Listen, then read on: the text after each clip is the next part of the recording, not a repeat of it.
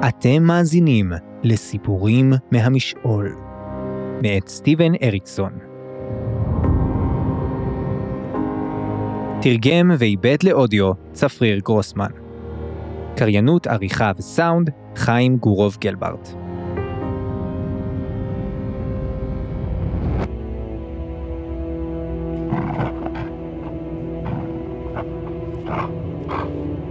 הוא לא כזה מפחיד, נכון?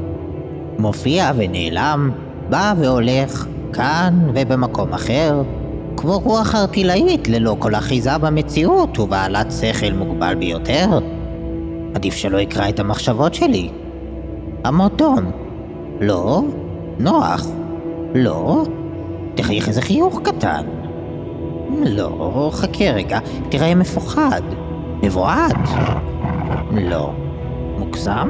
כן, מוגזם! אבל לא להרבה זמן, זה ממש מעייף. תראה משועמם. בשם האלים, מה אני חושב לעצמי? רק לא משועמם.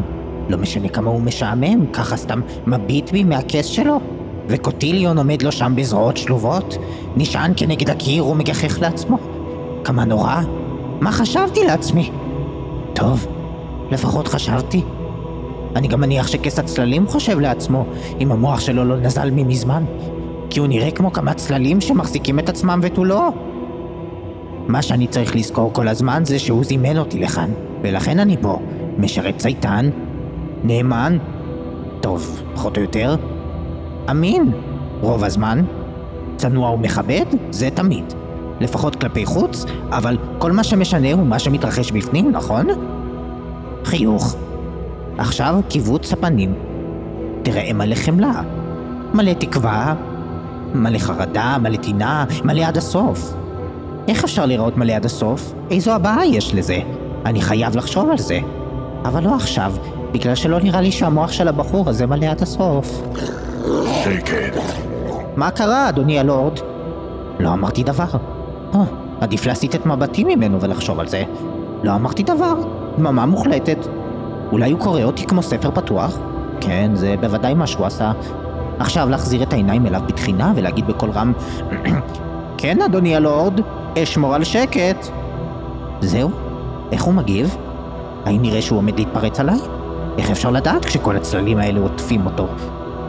עכשיו, אילו אני הייתי יושב על הכס הזה... איסקרל פסט. כן, אדוני הלורד? הגעתי להחלטה. כן, אדוני הלורד? טוב, אז אם הוא הגיע להחלטה, למה הוא פשוט לא אומר אותה?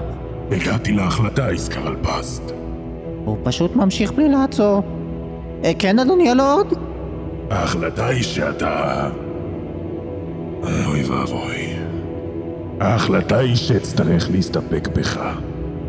אדוני הלורד? אל תסתכל עליו. האל הזה מטורף. אני משרת אל מטורף. איזו הבאה צריך בשביל זה. לך, צא מכאן.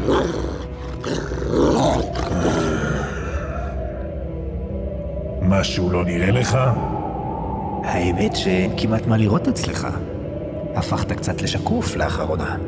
אני מעדיף להיות ככה. טוב, בסדר.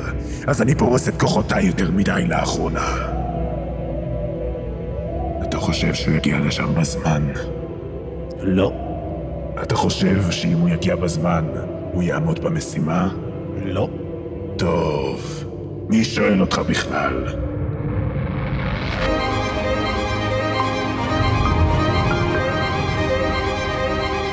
תודה שהאזנתם, וניפגש בסיפור הבא.